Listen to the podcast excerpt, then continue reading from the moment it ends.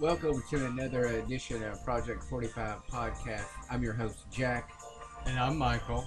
And on today's show, we're going to discuss the recent tweets and comments from President Trump regarding Baltimore and the liberal meltdown, along with a sneak preview of some of the candidates that will be in uh, this week's upcoming uh, Democratic debate in Detroit. Uh, so let's get started. Uh, our first topic, uh, the recent tweets from President Trump regarding Baltimore, um, set off a frenzy of uproar, uh, calls of racism, uh, C N N uh, liberal meltdown, uh, some fake news continues at C N N. Um, so we're going to kind of go head first into that. Michael has the tweets uh, from uh, President Trump that was tweeted out, uh, I believe, what, July twenty-seventh? Yeah, July twenty-seventh. So the twenty-seventh, just a few days ago. Uh, so I'm going to turn it over to Michael. He's going to read those tweets, and we'll go from there. So Donald Trump says, Representative Elijah Cummings has been brutal, has been a brutal bully, shouting and screaming at the great men and women of Border Patrol about conditions at the southern border, when actually his Baltimore district is far worse and more dangerous. His district is considered the worst in the U S A. He goes on to say, as proven last week during a congressional tour, the border is clean, efficient, and well run, just very crowded. Cummings' district is a disgusting, rat, rodent infested mess. If he has if he spent more time in Baltimore, maybe he could help clean up this very dangerous and filthy place. Donald Trump goes on to say, why is so much money sent to Elijah Cummings' district when it is considered the worst run and most dangerous anywhere in the United States? No human being would want to live there. Where is all this money going? How much is stolen? Investigate this corrupt mess immediately. So those are the tweets that set off a, like I said, a liberal meltdown, if you will, a continuation of, a, of the meltdown. um, so basically we've got uh, C N N, uh, Victor, I believe it was Victor Blackwell. Right, yeah, Victor um, Blackwell.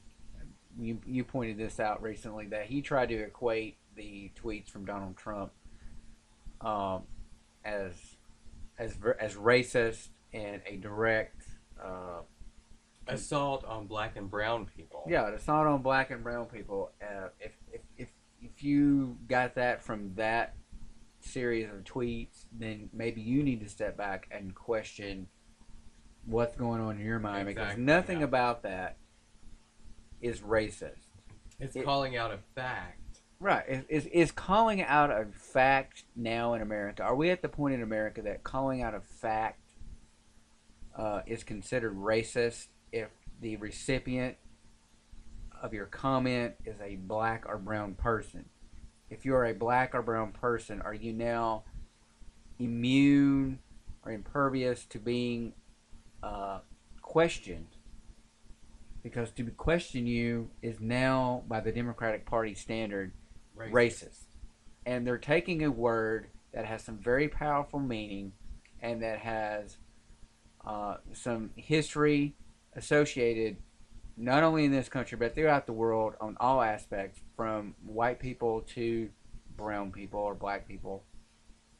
Uh, you're sitting here and you're tossing a word around with devalues the actual meaning of, of racism. And I think that's where we're headed toward, that we're devaluing the fact of the, the, the actual true meaning of racism, so that to the point when America really experiences true racism, we're not going to know, future yeah, generations yeah, aren't going to understand what it is, because you're you're taking racist, the word racist and racism, and know, applying it to absolutely everything. Right, you're applying it to things that occur every day. Is it Is it racist to call out an actual fact that the city of Baltimore is in despair? I mean, is it is it a fact? I or mean, Elijah Cummings' district Elijah Cummings, yeah, his district specifically, because Elijah Cummings happens to be a black man. Right. So therefore it is inherently racist to question him. But Elijah Cummings has been in Congress for quite some time now, and his district has not improved. And that's factual information that you can go, and if you want to dig through the mind control crap of Google, yeah. which you're going to have to dig through, because if you put in, you know, these things in Google and, uh, you know, uh, Elijah Cummings and then add a negative word, you're not going to get an anti-Elijah Cummings uh, response uh, to your search. You're going to get an anti-Trump response. So exactly, yeah. if you're listening to C N N, even Fox News, if you're listening to either one of those series of networks and you think the information they're giving you is, is factual, is true, is a, you know, a solid piece of reporting, then you're under mind control. Yeah. You either you watch either network, you're gonna have to uh, take that information, do your own research, and then you know we, we've harped right. We've harped oh my God. Back to episode one. Think critically to do so. So we're gonna play for you the, the couple minutes of this. I mean, almost an Emmy uh, award-winning presentation by Victor Blackwell of C N N. When he tries to equate, I believe he's trying to equate the fact well, that... Well, he's actually trying to say that what Trump was saying in the tweet was he wasn't actually referring to vermin or rodents or rats um, in the tweet. He was actually referring to black people. When he, when he um, used the word infestation...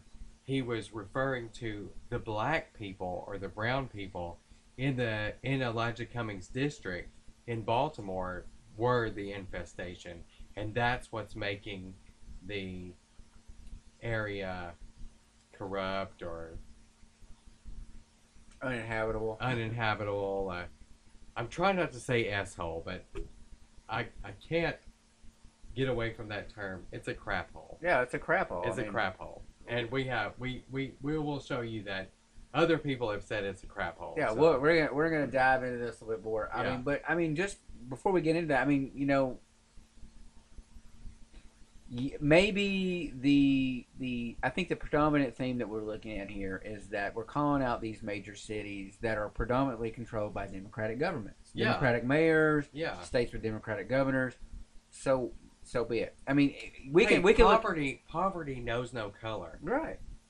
It's like poverty is like uh, a disease or uh, drugs or anything like that. Poverty knows no race, and poverty can infect or infest any demographic that you can imagine.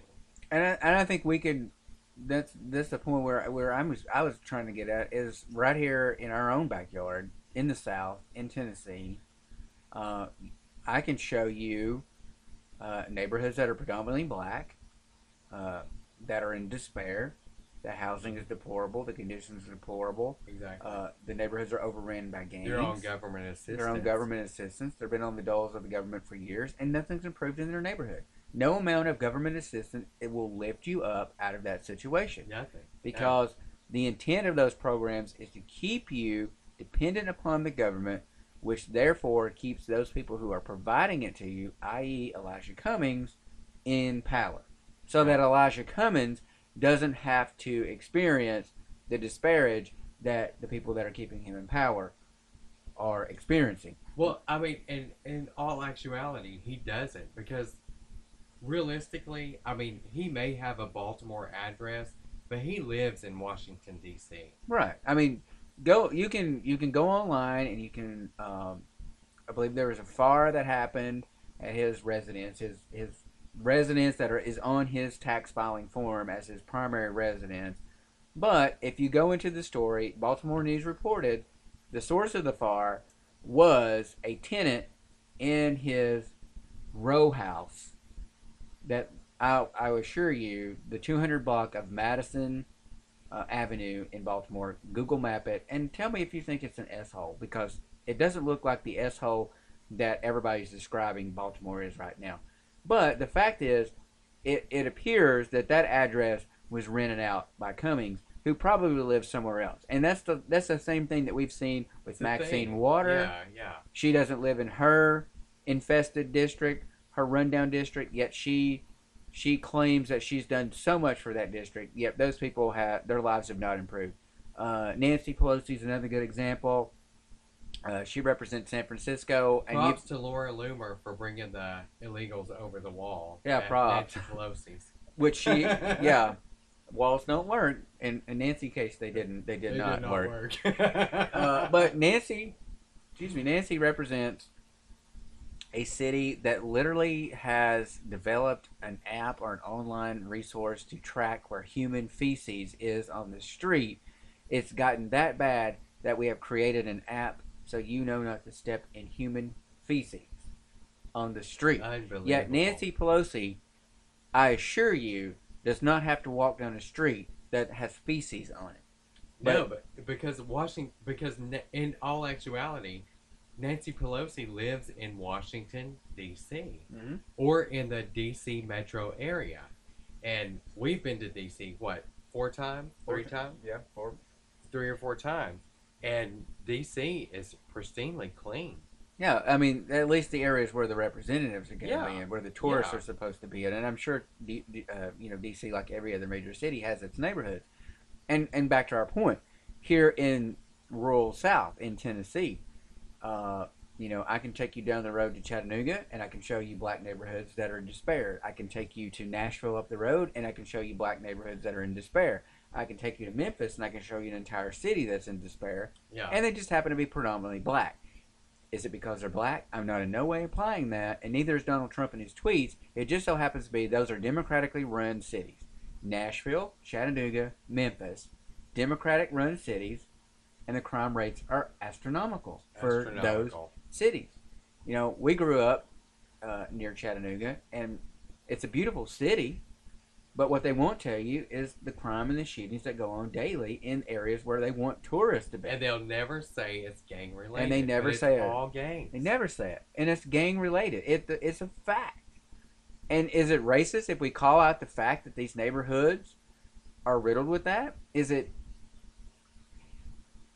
You you are lessening the real issue that's going on in those neighborhoods if you're distracting from fixing those issues and finding a solution. And, and let's just go, let's cop out and say, oh, it's racist. It's racist because Cummings is black, and how dare you question him?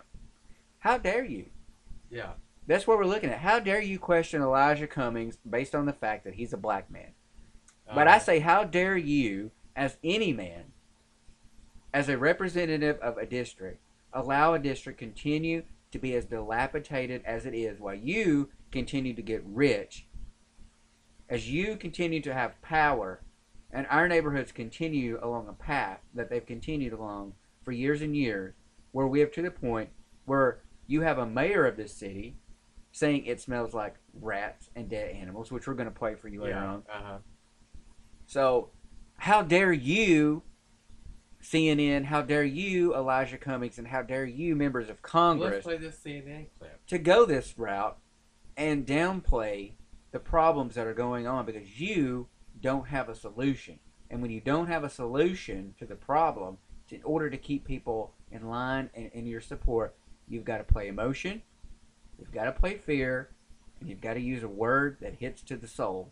And racist, racism is that word. So we're going to play for you the Emmy Award-winning performance by Victor Blackwell and his C N N. I'm going to try to stomach this. So Michael, go ahead and play that clip right here. And this morning, the president attacked another member of Congress on Twitter. This time, it's House Oversight Committee Chairman Elijah Cummings. He wrote this: Cummings' district is a disgusting, rat and rodent-infested mess. If he spent more time in Baltimore, maybe he could help clean up this very dangerous and filthy place. No human being would want to live there. Infested. That's usually reserved for references to rodents and insects, but we've seen the president invoke infestation to criticize lawmakers before. You see a pattern here? Just two weeks ago, President Trump attacked four minority congresswomen. Why don't they go back to the totally broken and crime-infested places from which they came? Reminder, three of them were born here. All of them are American. Infested, he says. A week before his inauguration, January two thousand seventeen, Omar is not American. Congressman John Lewis should spend more time on fixing and helping his district which is in horrible shape and falling apart, not to mention crime-infested. Donald Trump has tweeted more than forty-three thousand times. He's insulted thousands of people, many different types of people. But when he tweets about infestation, it's about black and brown people. September two thousand fourteen, at the height of an urgent health emergency, why are we sending thousands of ill-trained soldiers into Ebola, Ebola-infested areas of Africa? Bring the plague to the U S? Obama is so stupid.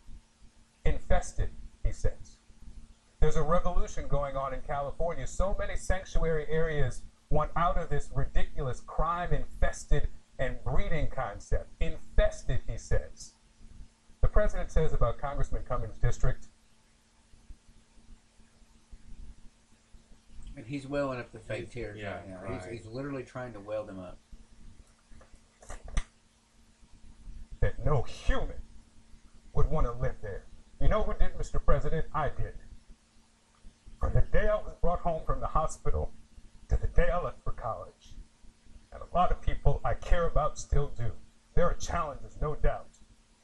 But people are proud of their community. I don't want to sound self-righteous. Too late. But people get up and go to work there. They care for their families there.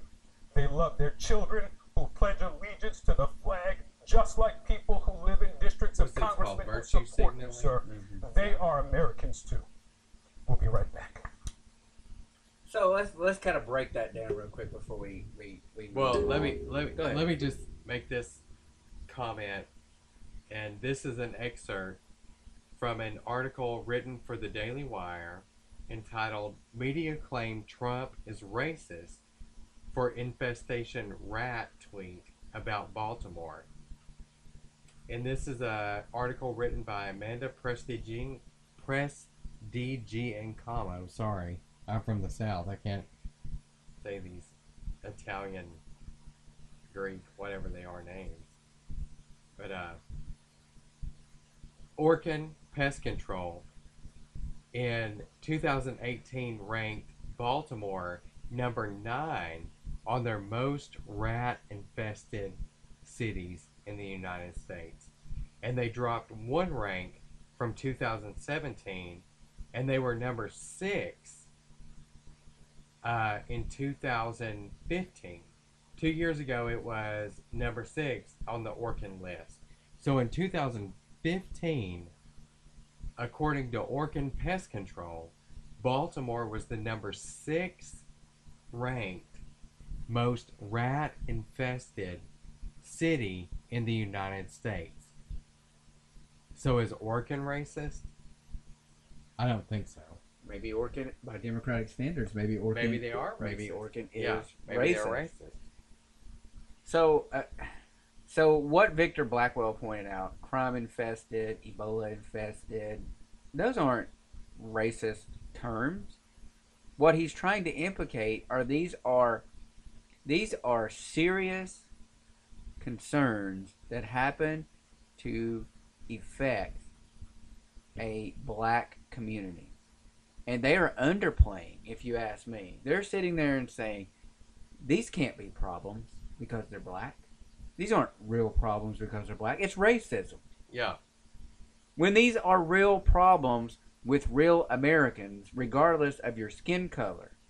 It just so happens to be that these are black countries or black neighborhoods where these issues are going on. It just so happens to be that these are neighborhoods that are predominantly occupied by brown people. And, and that that's the real question we should be asking, is why?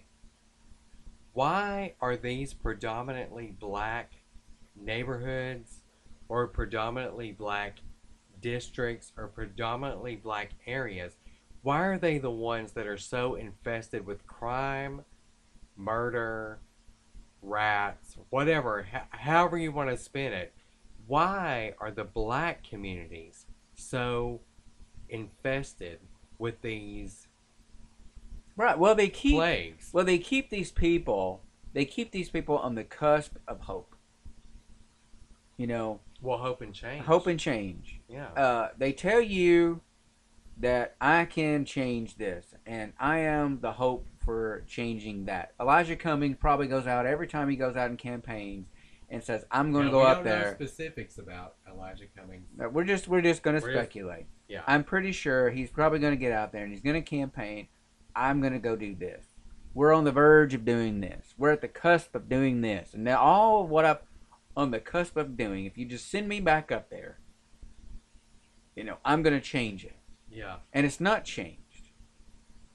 It's not changed in Baltimore. It's not changed in cities here in Tennessee. It's not changed across America. What has, what has remained constant is that the Democratic Party has monopolized the ability to victimize sets of individuals, mm-hmm. whether it be black, Hispanic, uh, L G B T. Yeah. You victimize those people and you come up with a, a problem, you create the problem, and you give them the solution. Right.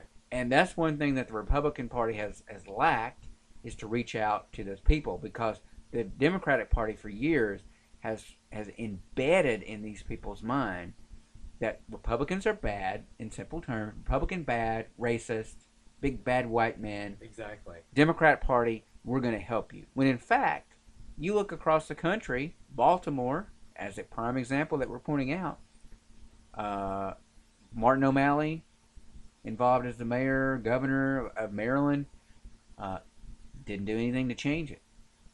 Mayor Catherine Pugh, a black woman, ran the city in a scandalous mayoral uh, term, I might well, add. She resigned in scandal. Right, yeah. She resigned in scandal. She, she said the same exact thing that Donald Trump is saying today. Well, before we play this clip about uh, Miss Pugh, Mayor Pugh, um, the thing I cite the Republican Party for is the failure to call out Democrats on this fact. They have failed to call out the corruption. They have failed to call out Democrats on this whole everything's racist thing. I cite them on that. And that's where I can say that there's no difference between the Republican and the Democrat Party. The Republicans are complicit. The Republicans go along with this nonsensory that the um, that the Democrats carry on with, and they don't play hardball. And that's what we need. That's that's the difference between Trump and the current Republican Party. Thank God John McCain is dead. Thank God these people are dying, because that's the only way, obviously, we're going to get them out of their seats. But they are all complicit. They all go along with this Democrat run, this idea that everything is racist, and nobody calls them out. Nobody calls them to the carpet. They just let them go. They just let them go. And that's where I say there's no difference between the Republican and the Democrat Party, because the Republicans are complicit. They let it go. They don't call it out. They don't say anything. They don't ask hardball questions. They don't question it. They don't go on Fox News, which is supposedly a conservative, a conservative uh, news source, which I beg to differ on that. But that's a whole other whole other show, which hopefully we'll talk about. Yeah, Chris Wallace, was, we're coming for oh, you. Chris Wallace. Oh, what a joke. Get him off the air. What a joke. But keeping on point, Michael is right. The Republican Party is very complicit. The Republican Party has no spine. Mitch McConnell, weak. Paul Ryan, he was weak. Mitt Romney as a candidate, weak. Mitt Romney as a senator, he's weak. He's weak. There's, He's a Democrat. Mitt Democrat. Romney is a Democrat. There are. There's no difference between these two parties right now, because we need someone, and that's why Donald Trump gets is getting the, the, the kickback that he's getting, is because he's willing to take on and call it out for what it is. It is, yeah. And the Democratic Party is being challenged on a stronghold that they've developed. They're being challenged on keeping black people and brown people uh, corralled in this voting box dependent upon them getting elected. And nothing changes when those people get elected. And and even as a white man uh, who, if you know, we could look at it two ways. We could say, uh, if Michael was a black man, you're going to vote for the Democrat because the Democrat holds your interest. And I'm going to vote as a white man, stereotype, typical. I'm going to vote for the Republican because they hold my interest. But at the end of the day, when the black guy votes for the Democratic Party and the Democratic Party gets in control, and at the end of the day, when the white guy votes for the Republican Party and then the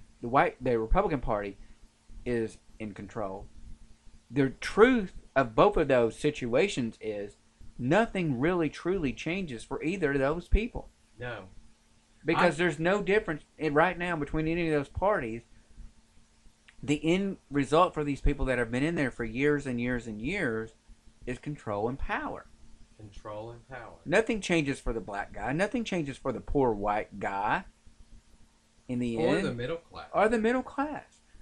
Go around here where we're from, here in Tennessee, and anywhere in the South, and I'm sure anywhere in the North, and you're going to find white people living in in in infested communities. Yeah. Why I've I've been there. I've seen those communities. I've seen white communities that I can't believe this is how people live. I can't believe that kids are living in this situation. I, I've, I've I've had rats crawl up my pants leg in a white home before. I've heard the rats crawling up the walls. I've seen the trash piled up in the yards. I've seen the children with diaper rashes, the mom that doesn't have a job, the dad that does, that is trying to work and doesn't make enough to feed the kids. I've seen those in all sides, regardless of color. And that goes back to what Michael said. Poverty knows no boundaries. No, Poverty no knows no, no, no color. color. Crime knows no color. No. In the end. These no. are not color issues. To call out a community in despair, whether it is black, white, Asian, brown, red, green, whatever, is not a racist issue. It's a factual problem that needs to be addressed. You don't believe that Baltimore is in a condition? Then listen to this clip from Mayor Catherine Pugh, her recent tour, or, or tour a few years ago, oh, excuse yeah. me, several years ago. several years ago, of Baltimore. This is a black mayor of Baltimore touring the community on the ground. Do you hear Victor Blackwell calling Catherine Pugh a racist? Do you hear C N N? Well, she's black, she can't be racist. Calling Catherine Pugh a racist? Are they questioning her remarks? The same remarks as President Trump as racist? No, because it doesn't fit their narrative that the white Donald Trump is a racist, because the end result is not to fix the problem of these communities, but it, it is to ensure that the Democratic Party has control in twenty twenty. Yeah. That's the end game result. So here's Mayor Catherine Pugh and her comments on a local Baltimore station after she toured that same neighborhood Elijah Cummings represents. About a year ago, city leaders identified some of the city's most violent neighborhoods. What the hell? We should just take all this down. To target Ooh, we can smell the rats. Under Baltimore's Violence Reduction Initiative. Oh, Jesus. Just last week, we went with Mayor Pugh as she toured an East Baltimore neighborhood. It's a new one. I've been at it fifty-four years. It's a new one. Baltimore's Violence Reduction Initiative is about taking steps to rid communities of the cornerstones that contribute to crime. Oh, my God. You can smell the dead animals. Blocks of dilapidated buildings help to hide the addiction that's crippled this community. So, I mean, there you got it. Mayor Pugh, Baltimore mayor, black lady, she sat there in her interview and said, you can smell the rats. Smell the rats. You can smell the dead well, animals. Well, first of all, she said, we should just bulldoze. Yeah, we should tear this S down. Yeah. We should just tear this S down. Yeah. Smells like it, it smells like dead animals. You can smell the rats. You can smell the dead animals. She said, ooh. Yeah. Ooh, this, this she nasty. was appalled. It's nasty. Mm-hmm. So is she a racist? Is she racist if she was white, Catherine Pugh? By C N N standards, maybe she was racist if she's a white Catherine Pugh. But white Catherine Pugh, She's just pointing out the, the reality, the facts. But, but she's pointing out, oh, Catherine Pugh says this, and oh, we need some help. We need help from Washington, D C We need help from the government. Why isn't the government coming in here? But when Donald Trump says, why isn't Elijah Cummings held responsible as the representative for ensuring that that district gets the help that it needs? Oh, that's racist. Yep. But it's not racist when a black lady, a black mayor, calls it out. Oh, the government should help us. Elijah Cummings is the government for Baltimore. Yep. That's true. He is responsible for that. And the people of Baltimore should wise up and realize that Elijah Cummings does not have your best interest at heart. He has Elijah Cummings' best interest at heart. And it goes a step further. Democratic presidential candidate Bernie Sanders Bernie toured Sanders. Baltimore. Oh, he did. Mister Yeah. White, Bernie Sanders. This was two thousand fifteen. two thousand fifteen. Bernie Sanders in the heart of Baltimore. Same neighborhoods as Catherine Pugh. Same district as uh, Elijah Cummings. Yep. Same neighborhood that President Trump's calling out. Let's listen to what Bernie Sanders had to say about that neighborhood.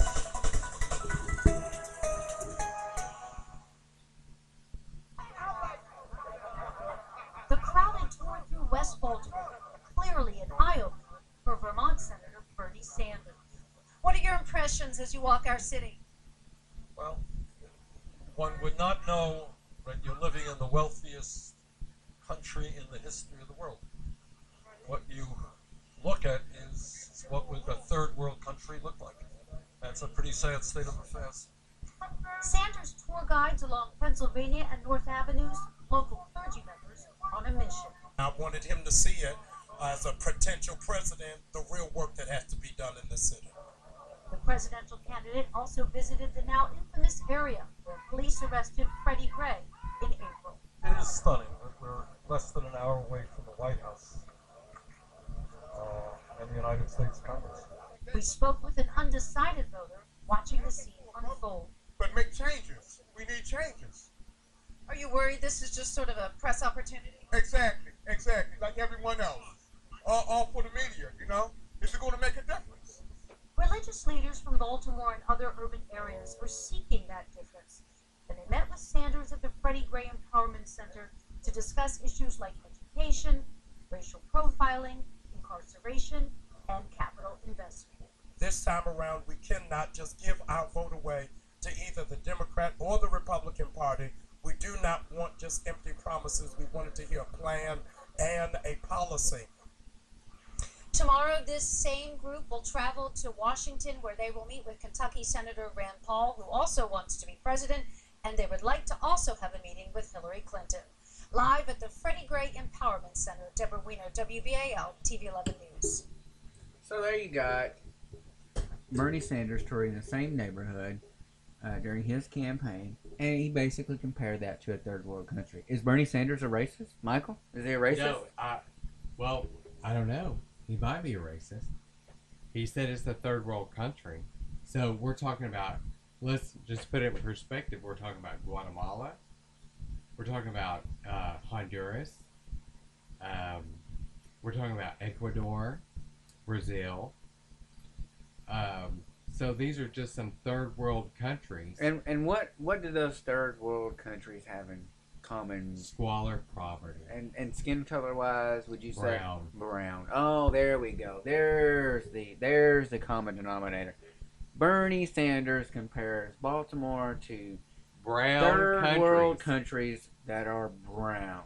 Bernie yeah, Sanders, yeah. you are a racist by this standard, and therefore you should drop out of the presidential campaign because you, sir, are a racist. Yeah. And racists have no place in American society. So no. you, sir, are a Donald Trump racist. The, the, I think the most appalling thing that we heard out of this report, one, let's let's the most obvious thing that was absent from this report, there was no Elijah Cummings. Nope. No Elijah Cummings mentioned in this meeting. No Elijah Cummings on tour. No Elijah Cummings showing uh, Bernie Sanders around the district. Maybe he wasn't too embarrassed of the fact that his district was a complete S-hole. Yep. Uh, The clergy in this clip stated that they're looking for change. They're looking for help. They're looking for some. Why they're do, looking to the White House. They're an hour. They're less than an hour away from Washington D C. Yet where Elijah Cummings, uh, you know, sits and represents this community. Yet the community, even by Bernie Sanders standards, is third world country, and that's pretty bad for a socialist. That you compare it to a third world oh, country. Yeah. He said uninhabitable. Uninhabitable. Uh, you know, an abomination of a neighborhood that Bernie Sanders is appalled by. And here, I got to ask myself, why? How does Elijah Cummings keep getting elected when you've got clergy standing up to a man then could be considered to be a, the Democratic nominee for president? And you talk about change, and you talk about a new leadership, yet those people keep electing Elijah Cummings? How is that possible? How does a neighborhood demand change on a level that reaches the news on a national platform, that you demand change and we keep electing the same person? How is that possible? How is it possible? I don't I don't get it. I don't I don't understand. It's it's the redirection. I think it is.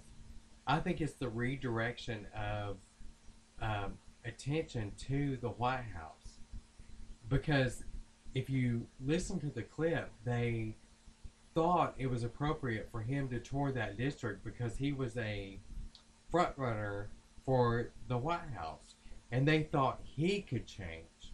He could make a difference in the community. It wasn't Elijah Cummings that can make a difference. It was the president. And I'm sorry, but the president is not the one you need to look to to make a difference. I mean, we, we lived through this in Tennessee. Uh, Ale- uh, Lamar Alexander. I mean, what has Lamar Alexander done for Tennessee? Nothing. What did Bob Corker do for Tennessee? Nothing. Tennessee is no better off because Lamar Alexander. Lamar are, Alexander has been a representative in Tennessee for decades. He's eighty, eighty something years old. He's eighty something years old. We were at the uh, governor's inauguration, and he was there, and they annou- announced his resignation. And I can't tell you one thing that Lamar Alexander has done for Tennessee. I don't know. Me neither. I mean, you can't. Uh, Lamar Alexander uh, was the governor of this state. Uh, he was the forty-fifth governor of this state. He went on to be Secretary of Education, and then he became the United, Sen- uh, United States Senator uh, since two thousand three. And I can't name one thing that Senator Lamar Alexander has done for the state of Tennessee. Um, I can't I can't tell you the last time Lamar Alexander's even came to the area where we're at. You don't see any of our representatives no, in Tennessee. No. Uh, Scott DesJarlais is a part of the Freedom Caucus. Uh, I will say that I've seen him more than any other representative. Uh, but that's because you campaigned with that. Well, I campaigned against the guy uh, on various um, for various reasons. He's a liar, and uh, he doesn't truly stand for his Republican values. He's asked for abortion uh, for his mistresses, but and, he, and he's a doctor, and he doesn't know when life begins. And I'm I'm not a doctor. I'm pretty dadburn sure that it begins at conception. Yeah, uh, you know, absolutely. If a heartbeat, the lack of a heartbeat, is death. Is death is the determination of death. Then the presence of a heartbeat must be the determination of life. Yeah. And Lam- and uh, excuse me, uh, Scott DesJarlais was unable in a, uh, a Senate hearing, I believe, or, or, or when asked, he was unable as a medical professional doctor to determine when life begins. And Scott DesJarlais is a pawn. Um, he comes to events here in Tennessee.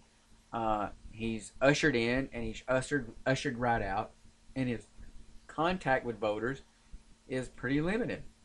uh, Lamar Alexander. I haven't seen Lamar Alexander other than the governor's inauguration. I haven't seen Senator Bob Corker ever. Oh, except at the Trump rally in Nashville when he was booed. Booed off the stage. Booed off the stage. The, the people of Tennessee booed Bob Corker off, off the of stage. the stage Which in is Nashville. Probably why he didn't run for re-election. Oh, he couldn't get elected dog catcher no. in Tennessee at this point. No. Because we wised up. And the people of Baltimore need to wise up to the fact that Elijah Cummings doesn't give a crap about your community. Or things would have changed. Your mayor wouldn't be touring the touring the district and saying talk, bulldoze this shit. Saying bulldoze this S down. It smells like rats and dead animals. Yeah. Can you imagine living in a community that smells like rats and dead animals? Oh, uh, Philadelphia, Chinatown. Philadelphia, Chinatown. But yeah. I mean, imagine imagine anyone in America getting up every day and your your neighborhood smells like death. It smells like sewage. It smells like filth. It has rats running rampant. Crime is out of control. You don't know if you can lay your head down at night without your stuff being stolen, your house being broken into, your kids walking to school and crying. Tell me that's the neighborhood you want to live in. No. Regardless of what color you want you uh, your skin is, because it happens across the board. It happens whether you're in black, or it happens whether you're Hispanic, and it happens whether you're white. You don't hear about white neighborhoods because it doesn't fit the narrative. It doesn't scare those people into a voting block. We the, the Democrats have secured black and brown and Asian and L B G, L B G T Q R S B W X Y Z into a box so that they vote for those people over and over and over. And the end result is nothing changes. Because it's a victim class. Victim class. They've created a victim class. Stop being a victim, America. Wake up and realize that Elijah Cummings and those people don't care about you. Vote those people out of there. Vote Nancy Pelosi out of there. Yeah. She doesn't care about women's rights because she's living high on the hog. Yeah. Who cares about mainstream America? Who cares you're living in a rat-infested community? Who cares you've got to step over human feces to get to work or your daily uh, chores done each day if you live in uh, San Francisco? Who cares? Well, Diamond and Silk did a good documentary on Maxine Waters District and also Nancy Pelosi Oh, yeah. District. Check it out. Check it out. It's on. Go seek it out. I believe uh, it's on Netflix or Amazon Prime. So, yeah, yeah. The, di- the Dummycrats. Oh, Dummycrats. The yeah, Dummycrats. Yeah, that's what it is. Check it out. Yeah, check Props it out. to Diamond and Silk. Fantastic job. Oh, yeah. But I mean, I mean, it's even here in our own district. When I see, when I go to these these neighborhoods, as as I am involved in the law and enforcement. And how many of these people don't vote? They don't because they don't. They don't vote. They don't vote because they've been told their vote doesn't matter, and they've been told that that person's going to win anyway. Elijah or, Cummings is going to win anyway. Or they're just low education. Yeah, and that's that's the. Um, I think that's the crux of what we're talking about, is that they're low, they're low educated, they're not informed, and they just don't vote. Well, that's that could be the plight of the education system in America. If we keep you uneducated dumb. and dumb, then you can't catch on to what we're actually doing. Charlotte Iserbeet wrote a fantastic book called The Intentional Dumbing Down of America. Read it. It is, and it's you've got to wake up, America, and realize that what's going on in mainstream media and C N N and Fox News and those people, that is that is absolute mind control. And you can sit there and say that, oh, you're talking cuckoo now. You're not talking my language anymore. I can't I can't follow that. You're go. You're going off the deep end. It is mind control. It's mind control. Because C N N isn't worried about reporting the facts. They're not worried about the fact that that uh, uh, Baltimore is a crap hole. They're not worried about that. They're worried about the Democratic Party staying in control because they've monetized the business. They've monetized the business of the Democratic Party, and that's what they're.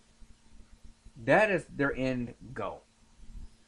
And I think I'm going to read to you uh, something that we came across today, and I think it, it, it's really trailing, telling in the in the truth and the lies that are going on in America. And then we'll, we'll kind of switch gears and go on to cover a couple of these uh, Democratic candidates before we, we end the show. But uh, this is a, a nineteenth century legend that was written by Jean Leon Jerome in eighteen ninety-six.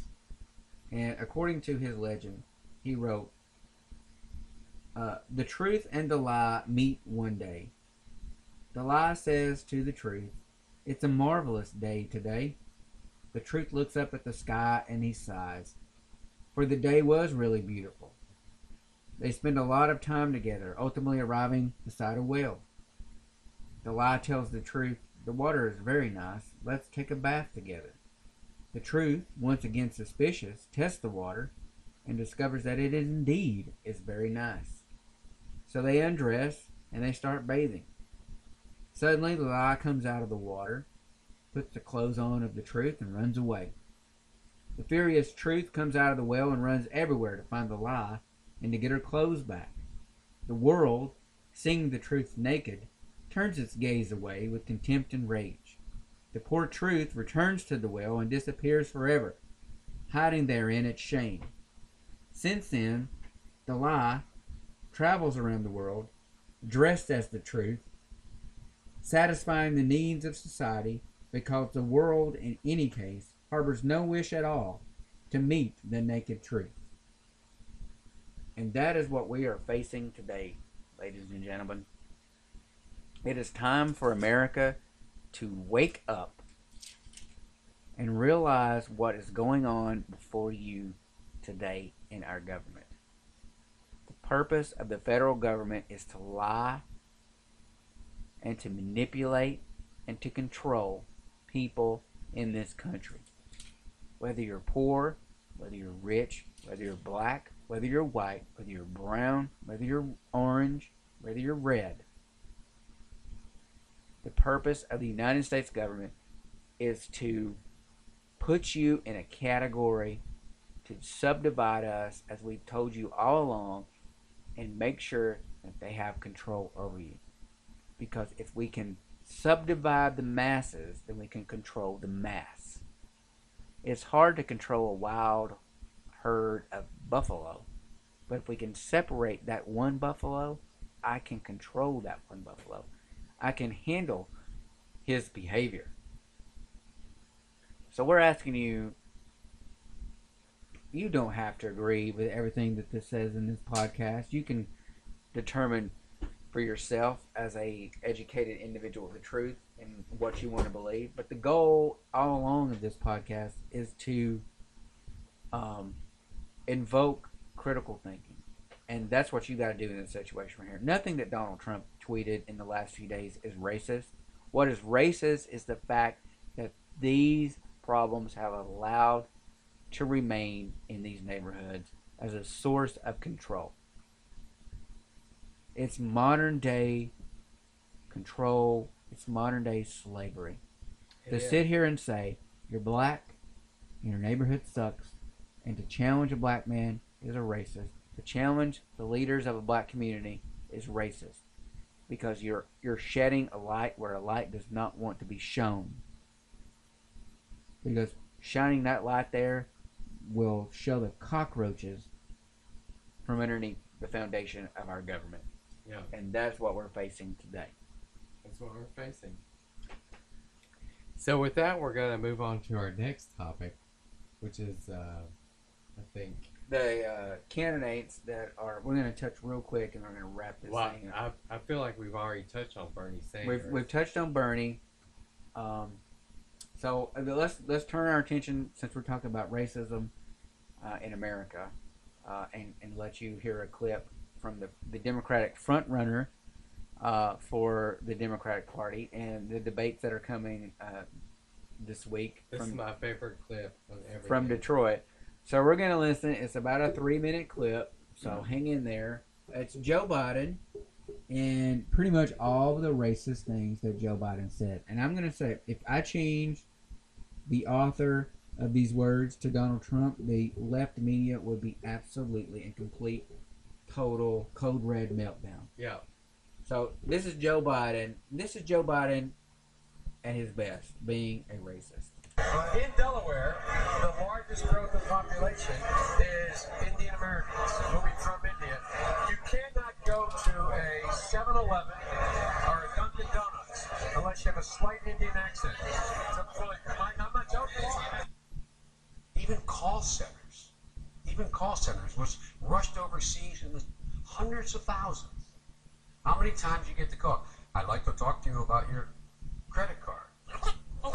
I'd like to talk to you about your credit card. It's a large, very identifiable Somali community. I might add, if you ever come to the train station with me, you'll notice that uh, I have great relationships with them because there's an awful lot of driving cabs. I mean, you got the first sort of mainstream African American yeah. who was articulate and bright and, and, and clean, nice-looking guy. I mean, this, that's a storybook, man. Yeah. What kind of a chance would a northeastern liberal like Joe Biden stand uh, in the South if you were running in Democratic primaries against Southerners like Mark Warner and uh, John Edwards? Better than anybody else. Now, you don't know my state. My state was a slave state. My state is a border state. My state is the eighth largest black population in the country. My state is anything from a northeast liberal state. Look at what they value and look at their budget and what they're proposing. Romney wants to let the, he said in the first hundred days, he's going to let the big banks once again write their own rules. Unchain Wall Street. They're going to put you all back in chains. My son is Attorney General, a year in Iraq, came back, and that's one of the things that he finds is was most in need when he was over there. In Iraq for a year, people would come to him and talk about what was happening at home in terms of foreclosures, in terms of bad loans that were being, I mean, these shylocks who took advantage of, uh, of these women and men all overseas. I stopped in Singapore to meet with a guy named Lee Kuan Yew, who most foreign policy experts around the world say is the most, the wisest man in the Orient. He's, he's not rocket science, guys. We did it up in Michigan when Detroit found out they didn't have all the exodus. They didn't have people when the city got back on its feet who could literally turn on the street lights, run the water system. So we went, we hired some folks to go into the neighborhoods. They picked fifty-eight women, it turns out, from the hood for a seventeen-week program, if my memory serves me correctly, to learn how to code. Not one had more than a high school degree. You cannot go to a seven eleven or a Dunkin' Donuts unless you have a slight Indian accent. I'm not joking. I mean, you put those same phrases in Donald Trump's hands and I, or his mouth, and I'm going to tell you the liberal media would absolutely be up in arms. Oh, yeah. Call centers are Indians. Cab drivers are Pakistanis, people from the hood learning how to code. Yeah, you can't you can't go to a Dunkin' Donuts without a slight Indian accent. Yeah, you can't go to Dunkin' Donuts without a slight Indian accent. It's not possible. It's a boo. It's, it's a poo. It's from a poo uh, from the Simpsons. Simpsons. You cannot go yeah. there. Get the heck out of here, Joe Biden. This is a double standard that the Democratic Party and, refuses well, to acknowledge. Well, coupled with that, his his uh, statements that he worked with uh, segregationists. Yeah, yeah. He he's working with segregationists. And I'm not supporting Kamala Harris, but she called him out. Oh Christ Almighty! Can we not support uh, Kamala Harris? We, I mean, the Democratic Party, the Kamala the candidates Harris. That these people have in this debate. Man, this is a circus coming to your town. Detroit. Oh, yeah. God forbid, Detroit. Well, you, you have a circus. circus. Yeah, I've been to Detroit, and it is. It looks like the apocalypse Beep. took place. Oh. The, it looks like an apocalypse took place. That's the next. Uh, if it's worse, if Baltimore is worse than Detroit, God help God the people. God bless America. God bless America and the people of Baltimore. You've got Joe Biden. He's got a history of racist remarks. And, and I'm not going to sit here. I'm, and honestly, those remarks that, that, that Joe Biden said, they're not racist. They're factual statements. None of those are racist comments. He didn't say, oh, those those people are, are, are lesser because of their race or their, you know, their whatever. Because that's what racism really is. It is. Racism really is the supremacy of a particular race. Particular race. Over another particular Over race. another particular race. And none of those comments that Joe Biden said, none of those comments that President Trump said are racist. They're racist yeah. in the context that I need that word to be the spear thrown from the mighty hands of the Democratic Party through the heart of those unintelligible voters well, that are my, um, desperate for emotion. If my um, news intellect uh, is accurate, uh, A O C called uh, Nancy Pelosi racist. Yeah. She did call Nancy Pelosi racist, but then she's out there meeting with a known racist in her context. Yeah, so. she's, she's out there meeting and colluding and working with a known racist from her point of view. So does that make Ocasio-Cortez a racist? Perhaps or it does. Is she colluding? Or is she colluding with racists? Well, what's the definition of collusion? Who knows? Maybe, maybe Mueller can come out of retirement. Uh, somebody can check him out of the nursing home and give him his medication so he can be lucid. And hopefully that's next week. We'll talk that's about next Mueller. week. That's yeah. next week. Bob Mueller is released from the local nursing home and can actually remember what the hell is in his report because we're pretty sure he didn't write it. He did not write that report. Uh, so one more candidate we're going to highlight because I think we covered Bernie Sanders. I know there's some controversy that he's not even paying his staff fifteen dollars an hour. oh my he God. decided to oh, pay no, them. We should, we should talk about this. Yeah, he decided to yeah. pay them fifteen dollars an hour, but in the fashion that we predicted, the hours got cut. They got cut. You can have fifteen dollars an hour, but hey, you can't work the normal amount of so hours. So in actuality, you're not earning more. You're working this. You're you're working less hours for the same pay. Right. So if you if if Bernie Sanders was president and you're working your job now, and he's like, oh, okay, uh, the McDonald's per employee can get fifteen dollars an hour, and you're working currently at you know seven, eight, nine dollars an hour, whatever you're making at McDonald's, and you're working forty hours a week, and you're making X dollars, and it's like, okay, well, you can make fifteen dollars an hour. But now you're going to, you're only going to work half of what you're working now. So you're not going to work forty hours. You're going to work twenty hours. So twenty hours equals forty hours worth of work. Yeah. But you're not really making your ends meet because you're still making the same as you're, you're working forty. You're making the same money. Well, I can attest to this with Amazon. You know, Amazon several months ago uh, announced that they were going to pay their employees a base pay of fifteen dollars an hour. But what Amazon didn't tell you is that they were cutting their stock plans.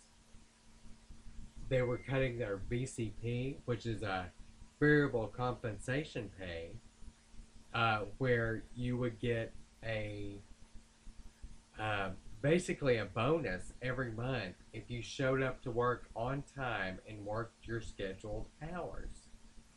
They didn't tell you that. So in all actuality, they cut pay to give you the fifteen dollars an hour. And the employees that had worked there for five, ten, fifteen years, I worked at Amazon for four years. I made fourteen seventy-five an hour when I left Amazon. And Amazon would have raised my pay twenty-five cents. And what they didn't tell you is the people that had been there long term, they did not give them a raise. So the people that had been there for five years and started out at eleven dollars an hour, when they boosted the re- the base rate to fifteen, that means that the people who had started day one made fifteen dollars an hour, and the people who had been there for five years made fifteen dollars an hour. So they so they basically, the the five-year employee who earned incremental raises for his, his time and his service there at Amazon and had worked his way up to, you know, fourteen plus dollars an hour, uh, which is, you know, three to four dollars over the, the starting salary, didn't get that same compensation when they went to the fifteen dollars an hour. No. they didn't make nineteen dollars because of their time served. No. You know, the employee, the employee that just walked in the door got fifteen dollars. The employee that had been there for five, six, seven years, you got fifteen dollars. Yeah, exactly. Wow. So if you think fifteen dollars minimum wage and you're already working a fifteen dollars hour or close to a fifteen dollars hour job, that you're going to get that that difference, oh, I'm, you know, those people are going to get fifteen, so therefore, you know, I make four dollars more than them already, I'm going to make nineteen. Sorry, you're not. No, you're going to make fifteen. And it's going to increase automation in low-income jobs such as fast food and uh, customer service and, and places like Walmart, checkout lines. Those are going to be more and more automated so that those companies can, can continue to operate on budgets. Otherwise, you're going to, that cost for the employees and the employer uh, is going to be passed on to the consumer. And your cheeseburger at McDonald's, your dollar menu is going to be the five dollar menu. Well, it's already the one dollar and twenty-five cents menu. Right. It's, you know, it's went up from a dollar, one dollar and twenty-five cents. Now it's going to be the five dollar double cheeseburger that looks like it's been ran over by a, a steamroller. Yeah. So if that's what you want, by by far, go ahead and elect Bernie Sanders, and you know uh, you'll meet the you'll beat the cold, uh, dead end barrel of my gun when you come for my supplies. I'll tell you that right exactly. now. Uh, one other candidate we're going to highlight real quickly, and we're gonna we're gonna wrap this thing up. Uh, up and coming star. I know Kamala Harris, we're going to get to her. We're going to get to Pocahontas, Elizabeth oh, Warren. Yeah. Well, I don't even think. I mean, she's just an absurd, ridiculous candidate.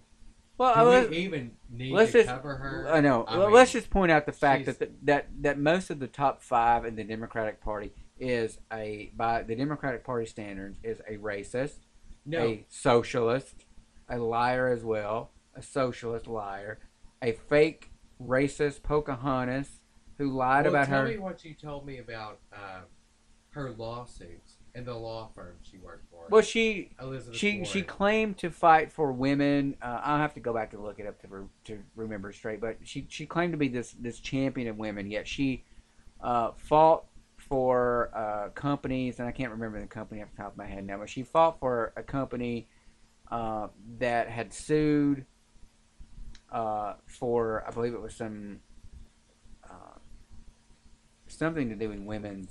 I'll have to look it up to be okay, before we go in here. We'll have next, to look it up. Uh, but basically, she she she tried to be a champion of women when she she was a a lawyer for the companies against corporations. corporations, corporations. The corporations. That's she was the, pro corporation. That's a word. Yeah, she was pro corporation, and she fought tooth and nail to fight against these women who had these claims against these companies, but. Now, we'll look that up and we'll get back to that because uh, I don't I don't want to misinform you. Uh, I know we talked about it, but it's, it's all this information it, it's escaped me. But I want to make sure we're clear before we, we do that. But Pete Buttigieg, Buttigieg, Buttigieg, Buttigieg, um, the mayor of South Bend, uh, Indiana, and I just want to you know he's been deemed as an up and coming star, potential vice presidential candidate. Because let's be honest, he's not going to be the nominee, uh, but he is running for vice president. He's a former lieutenant with the Navy Reserve. He was deployed to Afghanistan in two thousand fourteen. He was elected the mayor of South Bend, Indiana in two thousand eleven and reelected in two thousand fifteen. Well, let's talk about South Bend, Indiana and the job that he's done there. The crime rate in South Bend, Indiana is one hundred twenty percent higher than the national average. The murder rate in two thousand seventeen was sixteen point seven nine per one hundred thousand people. one hundred thousand people. The population of uh, South Bend is roughly one hundred one thousand people, give or take a few. Uh, the, the, the murder rate was almost on point to cities ten times the population of South Bend. I'm talking like cities, Atlanta. Atlanta and Philadelphia. Philadelphia. The murder, the murder rate in South Bend was comparable to cities ten times its population. Atlanta, Philadelphia, comparable. Hispanics house, Hispanic households in South Bend, the poverty rate was at thirty-two percent, higher than the national average for Hispanics across America. The median, the median income for South Bend blacks in the community was fourteen thousand dollars less than the national average for blacks across the country in America. And forty percent of blacks in South Bend are below the poverty line, which is two times the national average. And the national median, the, the median income uh, for blacks in um, in South Bend was only twenty-one thousand dollars. twenty-one thousand dollars? twenty-one thousand dollars. Oh, my gosh. And, uh, I mean, that's just Pete Buttigieg in a nutshell. So, fake fake Indian, fake black lady, Kamala Harris. Kamala Harris, fake black. She's using... She's using the, the skin tone of her person to... Uh, well, she's that girl. She's that girl. She's yeah. that girl that got bust. I, yeah. I, that, we'll probably have to dig into that, but I very seriously... Yeah. She probably didn't get bust anywhere but to the upscale private community, because you just don't become Attorney General of California by sleeping your... Wait a minute. Oh, she, she did. did sleep her she way. Did. She slept her way. Oh, oh my God. Scratch that. Womp, womp. Oh, well. Uh, we'll get in next time. Yeah. We're going to watch the debate this week. Tune in, because we're all about, we're going to be tuning in because we love a good circus. Yes. We love a good circus. Uh, and we're going to come back and try to highlight those things. Uh, we're going to talk about Kamala Harris. Uh, we're going to get into that Elizabeth Warren. I'm going to talk, uh, I'm going to find that information that Michael was talking about, uh, where she was, you know, pro-corporation and anti-woman. So these people, in a nutshell, they are lying to you, and uh, you're being brain, brainwashed. You're being mind controlled. Wake up, America, uh, to what's going on in this country. We are truly in an epic battle for the very soul of our country, and that's where we're at today. And if you don't wake up, it's going to be too late. There are things worth fighting for, and the freedom and the, the foundation in which this country is founded upon, our culture as Americans, our way of life in America is truly worth fighting for. Yeah. And if there's a Democrat candidate that I would say watch or listen to what she says, even though she's quite cuckoo, it's Marianne Williamson. Oh, yeah. She made a statement on the first, or was it? Yeah, it was the first debate. It was, it was the first debate. She was on the first debate. She made a statement on the first debate about the healthcare system. And her statement was basically, um, why are we talking about um, the healthcare system? The healthcare system, as in um, crisis-based healthcare, or uh, disease-based reactionary health, reaction healthcare. reactionary healthcare. Uh, why aren't we going to the source or questioning why all of these diseases are happening? And they basically cut her off. Oh yeah, they, they, they dismissed her. They cut her off and they dismissed her as a cuckoo. And you cannot find that clip anywhere. Yeah, it's very hard to find. Um, we've done a Google search and you can't find it. I mean, she's basically been whitewashed from from the internet. But she made a very, very pointed statement, and, and I'm sure we'll probably do a show on this, and this is one of Michael's good, you know, fields of, of expertise. But um, I mean, we firmly believe that the government is in the business of population control. Oh, yeah. For various reasons. And we'll we'll do we'll we'll try to put together a show on that. Um, but uh, we're going to wrap it up for today. We're going to call it a quits, um, as we have been doing for the last few shows. Uh, we're going to end the show with a prayer for our leaders and a prayer for our nation. And I'm going to turn that over to Michael for that. And. Um... Going back to this um, nineteenth century author or artist who made a comment or a um, a poem about the truth and the lie. And it's very poignant because it's echoed in Romans chapter one, verse um, twenty-four, twenty-five. It says, therefore they gave, God gave them up in the lust of their own hearts to sexual impurity, the dishonoring of their bodies among themselves, abandoning them to the degrading power of sin, because they exchanged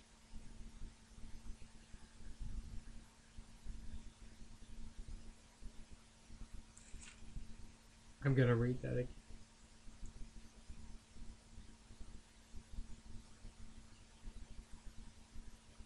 Because they exchanged the truth of God for a lie, and worshipped and served the creature rather than the Creator, who is blessed forever. Amen. Romans tells us there that they exchanged. And in the poem, or the whatever that Jack read earlier, the lie coaxed the truth to the well. And there was an exchange that happened. And the exchange that happened was the lie took on the truth's clothes, so that the public, or the people seeing it, couldn't distinguish the truth from the lie. The lie took on the costume of the truth. They exchanged the truth for the lie. And when the public saw the truth naked, they turned their face away. That's exactly what Romans chapter one, verse twenty-four, five, verse twenty-five is saying, is saying, because they exchanged the truth of God for a lie. So, Father God, right now in the name of Jesus, we come to you in the most humble and solemn way, because that's the way you tell us to come to the throne of grace. And we come to you knowing that this nation has exchanged the truth of you for a lie. We have turned our face away from the truth, and we would rather accept a lie and the deception of our government, the deception of the media, rather than receive the truth. And we ask you right now in the name of Jesus for the light of the truth. For the light of the truth to come through the windows of our souls, which is our eyes, and illuminate us.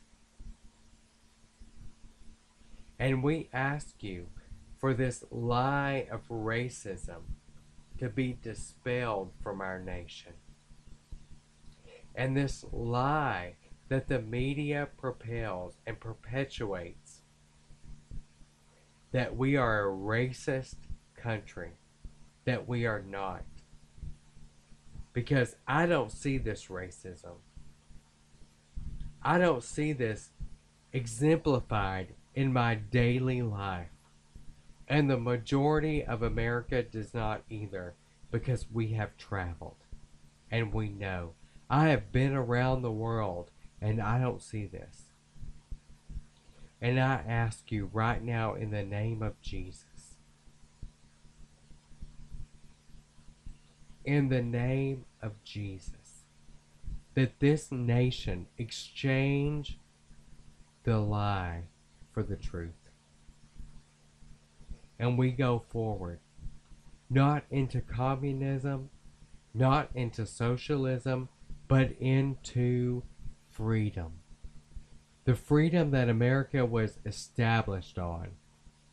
The freedom that the Founding Fathers intended for this nation. We ask you that right now in the name of Jesus.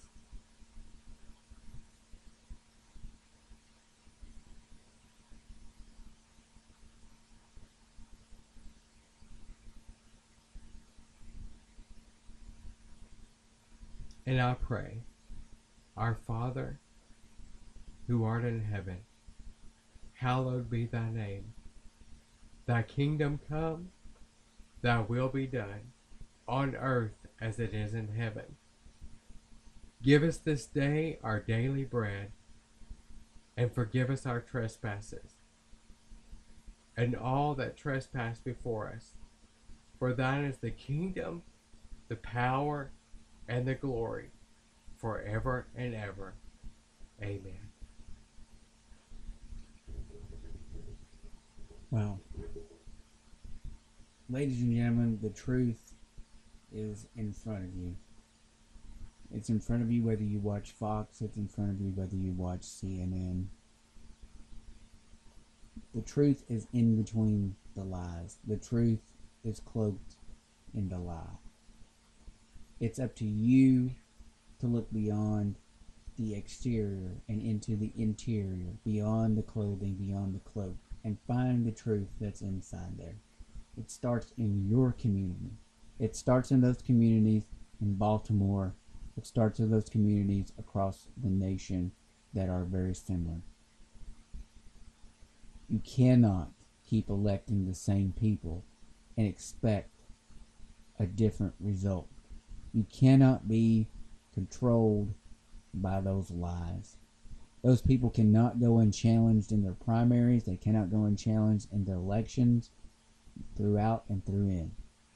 People such as Nancy Pelosi, people such as Elijah Cummings, Maxine Waters, Ocasio-Cortez, Mitch McConnell, the Paul Ryans that are still left, uh, the, the, the Lamar Alexanders of Tennessee, those people cannot go uncontested and us expect something to change.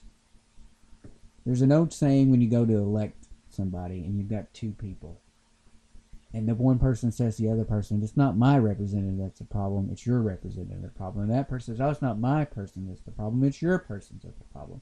And in the end, those two, those two people get reelected again. Those people are your problem. They're our problem.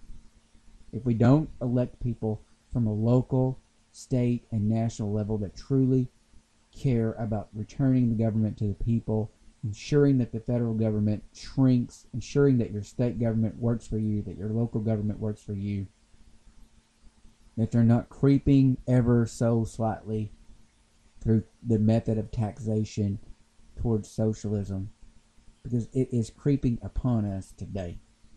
And if you don't open your eyes to the truth that is going on now, you will surely be the slave of that institution, because those people will need those slaves to ensure that the Elijah Cummings, the Nancy Pelosi's, and the Maxine Waters stay in power. So wake up and pay attention to what's going on in your government, whether you're a Democrat or Republican, because there's lies amongst each side. And they have done a great job, whether you're red or blue, right or left, Republican, Democrat, to pit us against each other, because those that are fighting amongst each other are too distracted to see what's going on in the ivory tower that rules upon them. I'm Jack, and I'm Michael. We have been your hosts for today. We hope that you will uh, continue to follow our podcast as we uh, continue to broaden our episodes. We learn on a daily basis. Uh, if you got any feedback, be sure to uh, follow us on Twitter at the project underscore forty-five. You can also follow us on Facebook, facebook.com slash project 45 MAGA, M A G A. Uh, you can also shoot us an email at project forty-five maga at gmail dot com. Give us your feedback, show ideas, let us know if you like it, you hate it. Uh, your opinion does matter, and um, we're still going to work on uh, getting this live on Facebook Uh, in the future, so that we can uh, interact with you. But uh, you know, again, the truth is out there. You just gotta seek, seek it. Truth. Seek, the, seek truth. the truth. I encourage you, all Christians, read your Bible, read your Bible, and Research the truth. Research the truth. Until next time, uh, have a good week. Uh, go out there and do good things in America. Do good things in your community.